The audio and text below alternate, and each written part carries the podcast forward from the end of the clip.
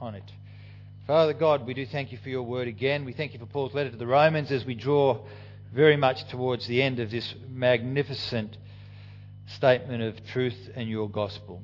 We pray that you would even open our hearts and our ears and our minds and our wills to your word and give us a willingness to obey and live for you. We ask in Jesus' name. Amen. I want you to come and join me on a bit of an imagination trip. This is uh, not a real situation, but it may be one day. Adam is going to India to meet some of Anna's family in India. And so we take him to the airport because he's going for six months. Long time. And uh, we're at the airport, we have our cup of coffee or whatever, we do all the stuff, all the queuing, we get to the departure gate. We're saying goodbye to Adam. Mum's there. She's done her crying, that's done with, okay? And she says, Now, make sure you say hello to Molly Kochima, to Ajit and Dina, to Avarachayan, to Anua Mama, and all the family with them. And then she says, But be careful that you don't drink the water unless it's been boiled or unless it comes out of a bottle because you'll get sick. And watch out if you have to go to hospital or the doctor. Don't go to just any hospital. Go to the ones the family say to go to because some of them are terrible. And don't eat just any food from the street stalls. Some of it, you'll get sick, Adam. And when you're there, don't just carry your money loosely and throw it all around because it's a dangerous place and you don't know what might happen to you in India. And it's yeah, okay, mum, I'll be okay. All right, mum, all right, mum. And then Anna says, Susan Kochima and Uncle Steve say hi. Make sure you pass on their greetings. And pass on the greetings from Jojo Chan and Auntie Leanne because they also say hi. Yes, Mum, yes, Mum, I'll do all that. See you, babe. Have a great time through the departure gates. Now, that's a pretty normal sort of a story. Like, that's not hard to imagine happening, is it? Say hello to these people. Say hello, bye from these people. Bye, Adam, go. That is exactly what happens as Paul comes to the end of his letter to the Romans. Now, he loves these people. He cares for them. Why does Anna make a fuss over Adam before he gets? Because she cares. She loves him. She cares. I want you to be safe. Paul loves the Romans right from the very start of his letter. He says, I've been longing to come to see you. I want to share a gift with you. I want to be mutually encouraged with you and by you. And then most of his letters telling them all the wonderful things that God's done for us through Jesus, how God's been faithful to his promises, how God has united as one people, his people, both Jew and Gentile, under the Messiah Jesus, and how they are saved by God's grace just by putting their faith in Jesus as Lord. It's a great, long story of the gospel, but he's writing to them because he cares and he wants to make sure those things are certain and secure. When he gets to the end of his gospel story, he tells them, look after one another. Don't think of yourself more highly than you should. Remember, you're all one body. Each person has a part to play. And then this wonderful passage in Romans chapter 12. He says to them, Love must be sincere. Hate what is evil and cling to what is good. Be devoted to one another in brotherly love. Be devoted to one another. Honour one another above yourselves. Live in harmony with one another. Do not be proud. Do not be conceited.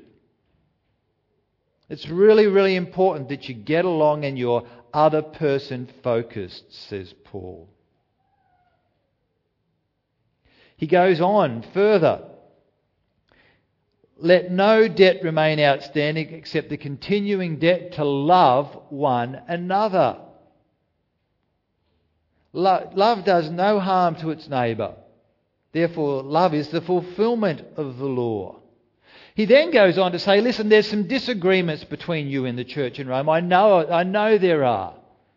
Some Jewish people or Jewish minded people, some more pagan, Roman, Greek minded people. But you're all one family. All these little things that might divide you, don't let them divide you. Accept one another. Bear with one another. For the weak who are maybe not quite getting the application of the gospel right, just bear with them. Love one another. It says again and again, accept one another in the Lord Jesus, just as Christ has accepted you all. You're all one family, same father, same family. Love one another. It's a big deal. In Romans,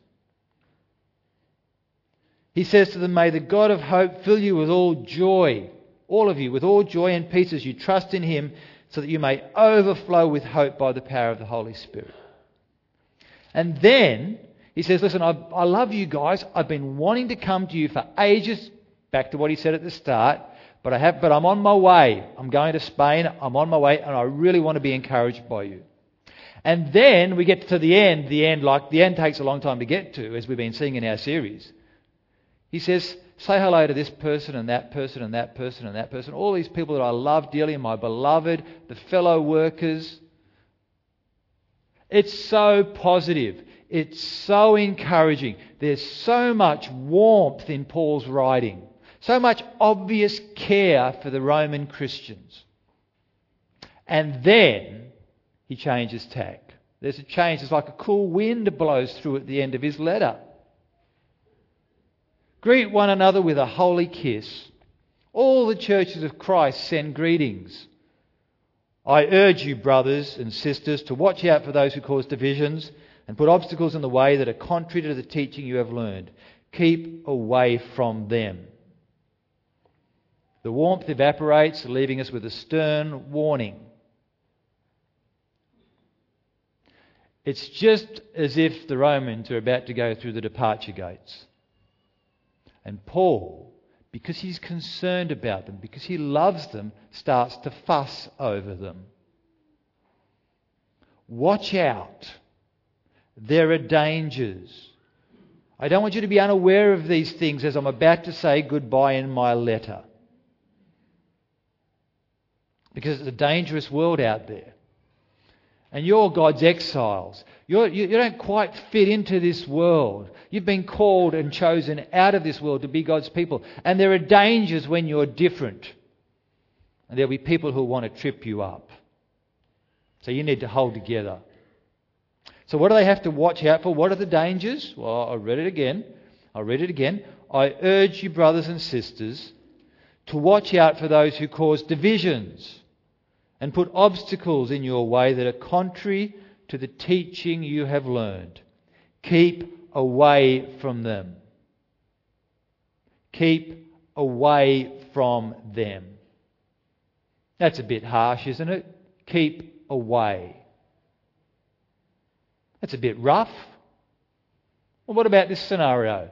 Imagine, I don't want you to go any beyond further than imagining this. You're a Muslim parent. You've got a 16 year old son. You live in Granville. He says, Mum and Dad, I'm going to the mosque in Parramatta every week. And you say to him, Watch out for those ISIL recruiters. Watch out for those jihadists. Don't have anything to do with them. Keep away from them, son. Is that harsh? Is that unreasonable? No, it's not because, boy, there are very real and incredible dangers about some of the people who associate with that mosque in Parramatta. I don't want you to get mixed up with them. It's just too dangerous. Watch out, keep away. What's happened to all the tolerance? Look, we'll just tolerate them. They're okay. No, no, they are deceitful, divisive, dangerous people. Do not associate with them.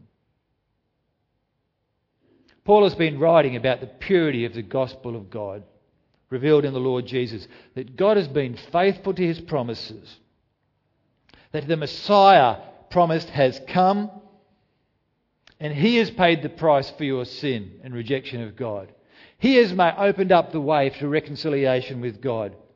Paul's been writing about the priority of God's grace. And that you, all you Roman Christians, you are united as one family in the Lord Jesus.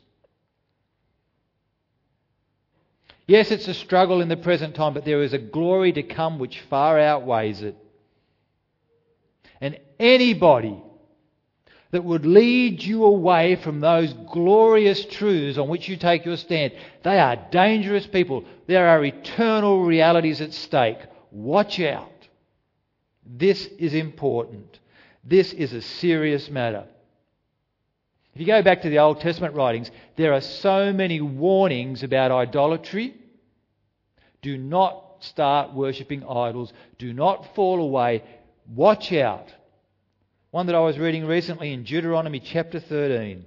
If a prophet or one who foretells by dreams appears amongst you and announces to you a miraculous sign or wonder, and if the sign or wonder of which he has spoken takes place, so remarkable things are happening through this prophet, and that prophet says, Let us follow other gods, gods you have not known, and let us worship them, you must not listen to the words of that dreamer or prophet. The Lord your God is testing you to find out if you love him with all your heart and with all your soul. It is the Lord your God you must follow, and him you must revere. Keep his commands and obey him. And what about the prophet? That deceiver? That prophet or dreamer must be put to death because he preached rebellion against the Lord. This is serious stuff. And the chapter goes on. Watch out. Eternal realities are uh, at stake. So, truth matters. Because God matters and God is one. We don't determine who God is, God determines who God is in the shape of our world. Truth matters. So, do you become a stickler over every single point? Do you insist on absolute purity of doctrine and therefore not associate with everybody who doesn't agree with you? Well, remember this. It wasn't long ago in Paul's letter that he was encouraging the Romans to accept one another. Same father, same family, despite their differences. And back then, Paul is not talking about the basics, the essentials of the gospel. He is saying some people are weak in faith. Some people fail to apply the truths of Jesus completely in their life, and they haven't quite got the whole package yet. But accept those people. Accept one another. If they're different differences of opinion, they're still believers. Because those people still submit to Jesus as Lord, they still seek to live by faith and accept that they're saved by God's grace, not by their own efforts. And so don't be proud, don't be doctrinaire with such things. Be tolerant, even. But I think what Paul's saying here is those who would deny the basics, those who would deny the priority of grace, those who would distort the person of Jesus and make him less than the Son of God who came in flesh. Those who say you have to save yourself through your own efforts. Those who exalt themselves and show we've got the secret ways. Those who cause division in the church by their teaching of a new way. Who set up a superior gospel, a superior way of being saved by your own works and your own effort. Those who make people stumble and lay heavy burdens on their shoulders that they cannot bear, watch out for them. They are poison.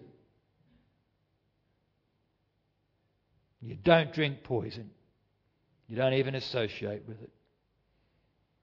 They, in fact, do the work of Satan. Do not associate with such people.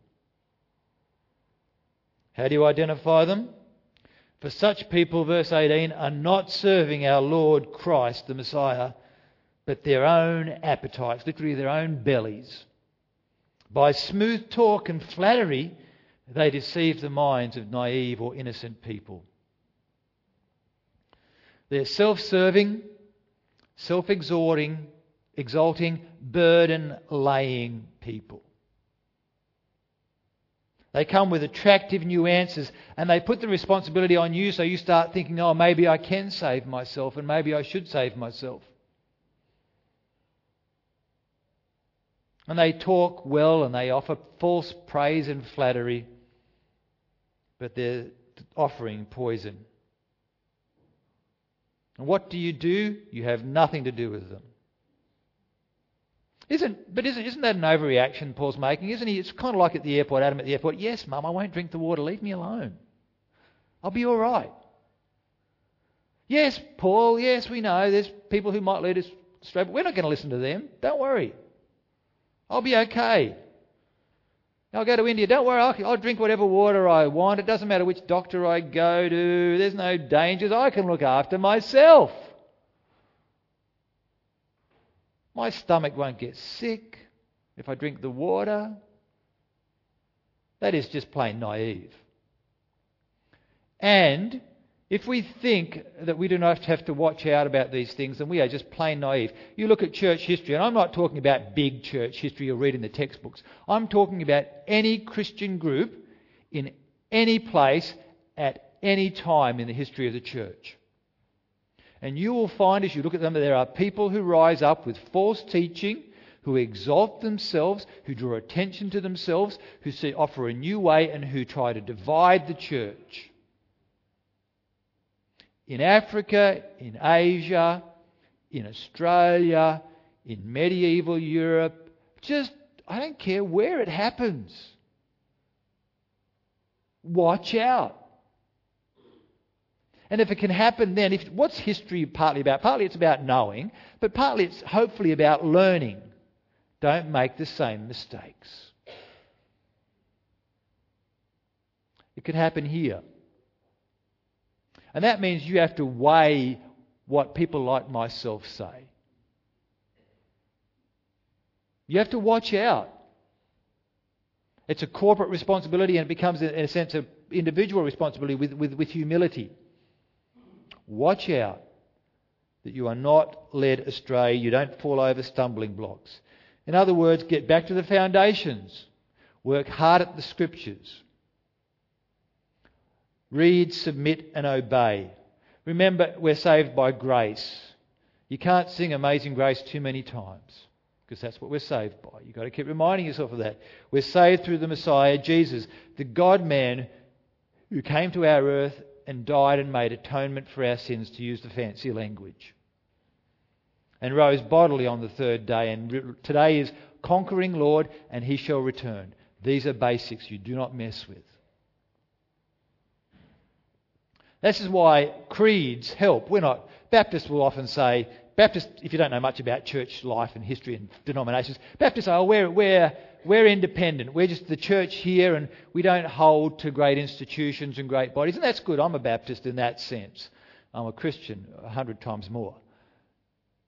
But Baptists say we don't have creeds. Some Baptists will say that because we just go back to the Bible. And that's not a bad thing. But the creeds of the church, these statements of faith, can be very helpful because what they try and do is state what the basics are. Yes, we'll have divisions over some things. Yes, there will be differences of opinion, but they shouldn't split us. But there are some truths that are basic. And the creeds of the church help to outline what those basic truths are so that we can be discerning. You think, oh, isn't that narrow minded? Isn't that restrictive? Just holding to these truths and not being open to other things? Oh, I have to tell you, to move away from Jesus is to move away from hope is to move away from life. To try and save yourself is to choose death. You have to watch out and not to warn each other. Not to be watchful is naive and unloving, and in the church, it's a failure of leadership. One of the things you, ex- you should expect from the elders of this church is that they will watch out on behalf of the body and address false teaching that would undermine Jesus and grace and the glory of God. But Paul's here at the departure lounge. He's got great confidence in the Romans. He said back in chapter 15, I myself, in verse 14, I myself am convinced, my brothers and sisters, that you yourselves are full of goodness, complete in knowledge, and competent to instruct one another. You've got the full package. I've got confidence in you. And here it's like Paul at the airport departure says, if we were mum saying to Adam, Anna saying to Adam, You're a good kid, you're a good boy. I know you'll do well. I've got every confidence in you, but I do want you to be careful. That's what Paul says in verse 19. Everyone has heard about your obedience. So I am full of joy over you, but I want you to be wise about what is good and innocent about what is evil. Paul raises this is a question, this watching out. It's a question over good and evil. We're not mucking about here. It's as black and white as good and evil. This watching out for these false teachers. Because our battle, as Paul says elsewhere, is not against flesh and blood, but against powers and authorities in the heavenly realms. It's a spiritual battle. And there is Satan at work, the Lord of rebellion against God. It's a serious matter.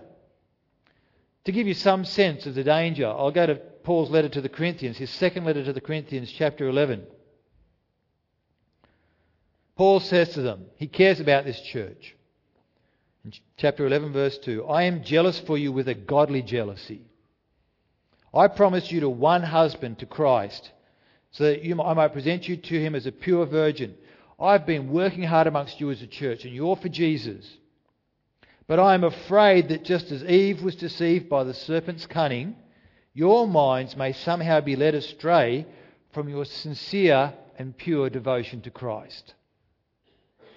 For if someone comes to you and preaches a Jesus other than the Jesus we preached, or if you received a different spirit from the one you received, or a different gospel from the one you accepted, you put up with it easily enough. Paul's saying you've received the right Jesus, but you're not watching out. And Satan is deceiving you as you listen to these false apostles. He goes on later in the chapter in verse 13 For such men are false apostles, they're deceitful workmen. They're masquerading as apostles of Christ. They're fakes with their flattery and their smooth talk. And no wonder, for Satan himself masquerades as an angel of light. It is not surprising then that if, if his servants masquerade as servants of righteousness, their end will be what their actions deserve. Paul's saying to the Corinthians, watch out. Satan is deceptive. This is a matter of good and evil. And Satan wants to deceive, he wants to undermine grace. He wants to discourage you. He wants to accuse you. That's what his name means the accuser. You're not good enough. You need to do more. As if Jesus' death and resurrection could save a rotter like you. You need to do this. You need to do that. You need to follow this teaching. You need to have that experience. Otherwise, you'll never cut it with God. When you start hearing those words, that is the work of the evil one. And when you hear other people teaching you that, red flag. Watch out. They are doing the work of Satan. Jesus has done all that we need. Don't need to do any more than put your faith in Him as Messiah, as Christ and Lord, as Saviour. Satan wants to diminish the finished work of Jesus, the love of Jesus. The lordship of Jesus say says not quite good enough. Watch out. Paul says, I want you to be wise in what is good and innocent about the evil. It's an interesting statement because so often we're fascinated by evil, aren't we? We're fascinated by perversion by distortion. How does that work? What goes on there? Paul says, I don't want you to be like that. I don't want you to explore what these false teachers are teaching. I don't want you to be, be wise about any evil. I want you to be wise about that which is good. I want you to be wise about the finished work of Jesus. I want you to be wise about God's faithfulness to his promises. I want you to be wise about grace. I want you to be wise in the love of God. And I then want you, in your wisdom, to embrace that, to rejoice in that, and put it into practice. Don't go learning about things that are perverted. And this applies to so many areas of life. Rather be wise about what is pure and holy and righteous and true. Study those things. Put them into practice. Check it out. I wonder if this really works. I wonder if loving my neighbour and praying for my enemies really works. Or is there some secret that I can hurt my neighbour that I haven't yet discovered? No, no, no, no. See if it works to love your enemy and pray for those who persecute you. And be wise about what is good.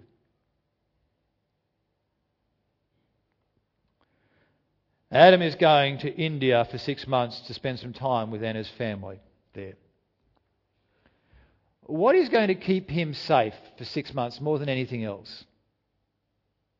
Well, he could listen to mum's advice at the last minute at the airport, and that probably will help. But you know, the thing that will keep him most safe in India is Anna's family. Because they know how it rolls. They know the good doctors. They know the good medical centres. They know which water is clean and which isn't. They'll be able to protect you. When you're on the roads, they'll drive you and probably get you there. Adam's best source of security is Anna's family and him putting his faith and trust in them. So it is for us as believers.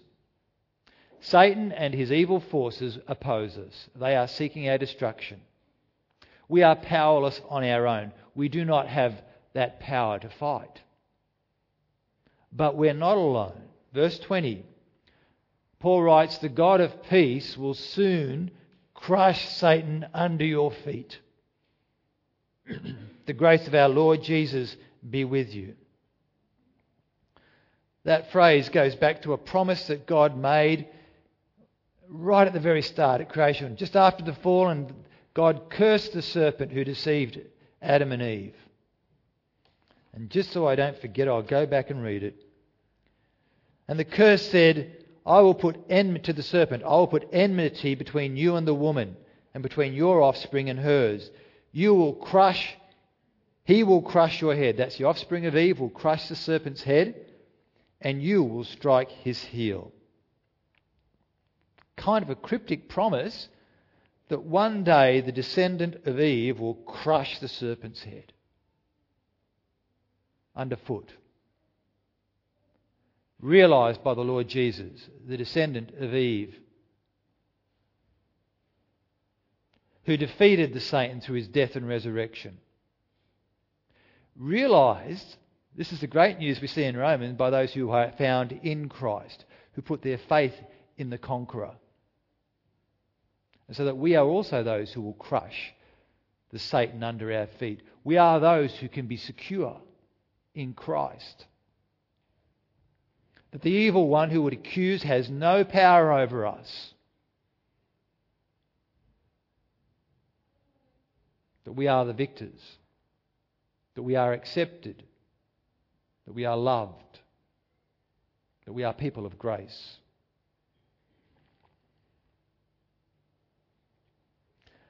We are people who look for the ultimate future when Satan and his host and all those who would follow him will be cast into the lake of fire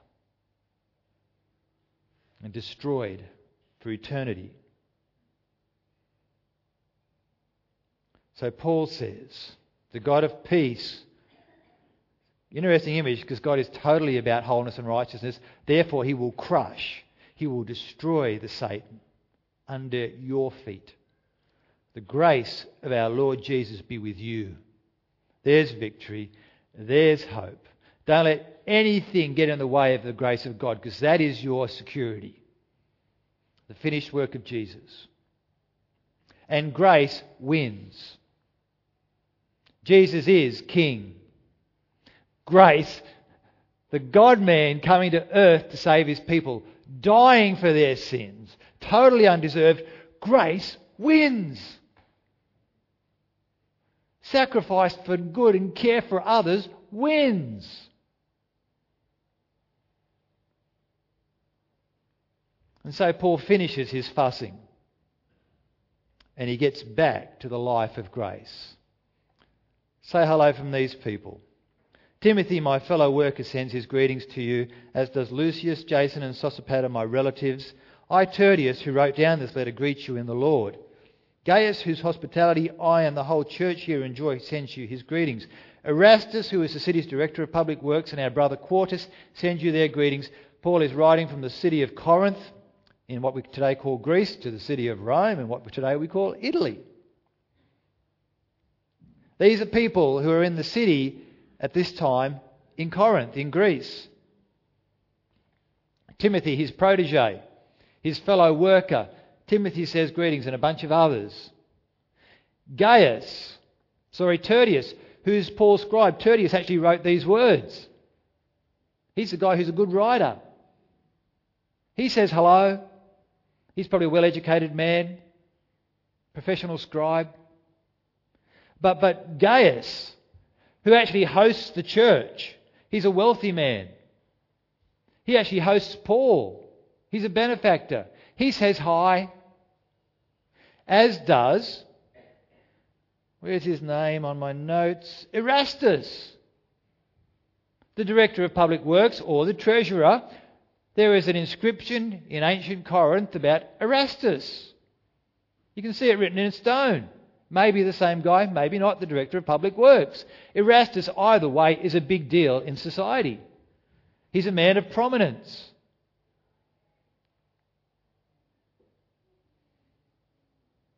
You see, the grace of the Lord Jesus has conquered all sorts of people. It's broken down social barriers, and they are united as one family, whoever they are, wherever they live. The wealthy and the powerful, the poor and the weak, the Jew and the Gentile, which was a big deal back in those days, and perhaps still is today, the slave and the free, male and female. Grace has won. They are bound together by grace in the Lord Jesus Christ. They are exiles together. They've been called out of this world into a new kingdom to be the holy people of God, that they may declare the praises of Him who called them out of darkness into His wonderful light. Grace wins. I really hope that in this little community here, grace is winning. That there's a love, that there is grace expressed, that we're not bound by works and rules and critical nature, but we've so worked at our purity and the priority of Jesus that grace keeps winning. So let me ask in closing what do you fuss over? Probably fuss over a lot of things. Let me make it a bit more specific. What do you fuss over in church life? Oh, the service times aren't quite, don't quite suit me. Or maybe, what do they have these stupid red chairs for? It'd be so much better if they were orange. It's a bit hot today. Oh, the kids' programs. Oh, but uh, what do you fuss over in church life? Well, maybe it's just that person sitting behind you about three to the left.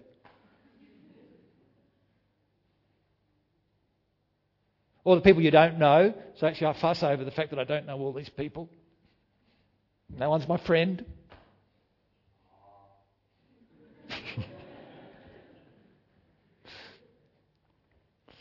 the colour of the carpet, which is our whole classic one that people always refer to.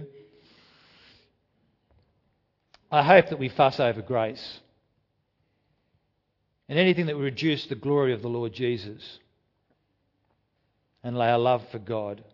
I hope that we fuss over things that are evil. And I hope we fuss over each other because we care. Not to have them conform to our image, but that they might be conformed like we are conformed to the image of Christ. Don't fuss the small stuff.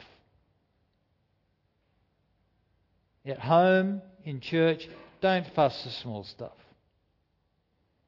What gets your heart excited? What makes your blood race? Is it the goodness of God? Is it the gospel? Is it church? Do you get excited about church? Oh, I know. Who can get excited about church? Uh, it's not this show we put on. It's those people you're called to love and serve and encourage in the Lord Jesus. Do you get excited about that? Do you get excited about seeing people come to know Jesus so that they might be included in God's family and become exiles with you with a heavenly hope, an eternal hope? Do you get excited about that? Do you get excited about the future? That there is hope, that there is eternity with God and with each other who love the Lord Jesus. Does that make your heart race? Does that help you get through the hard times? Because you get excited about the gospel and the return of Jesus and the renewal of all things. To God be the glory. Amen.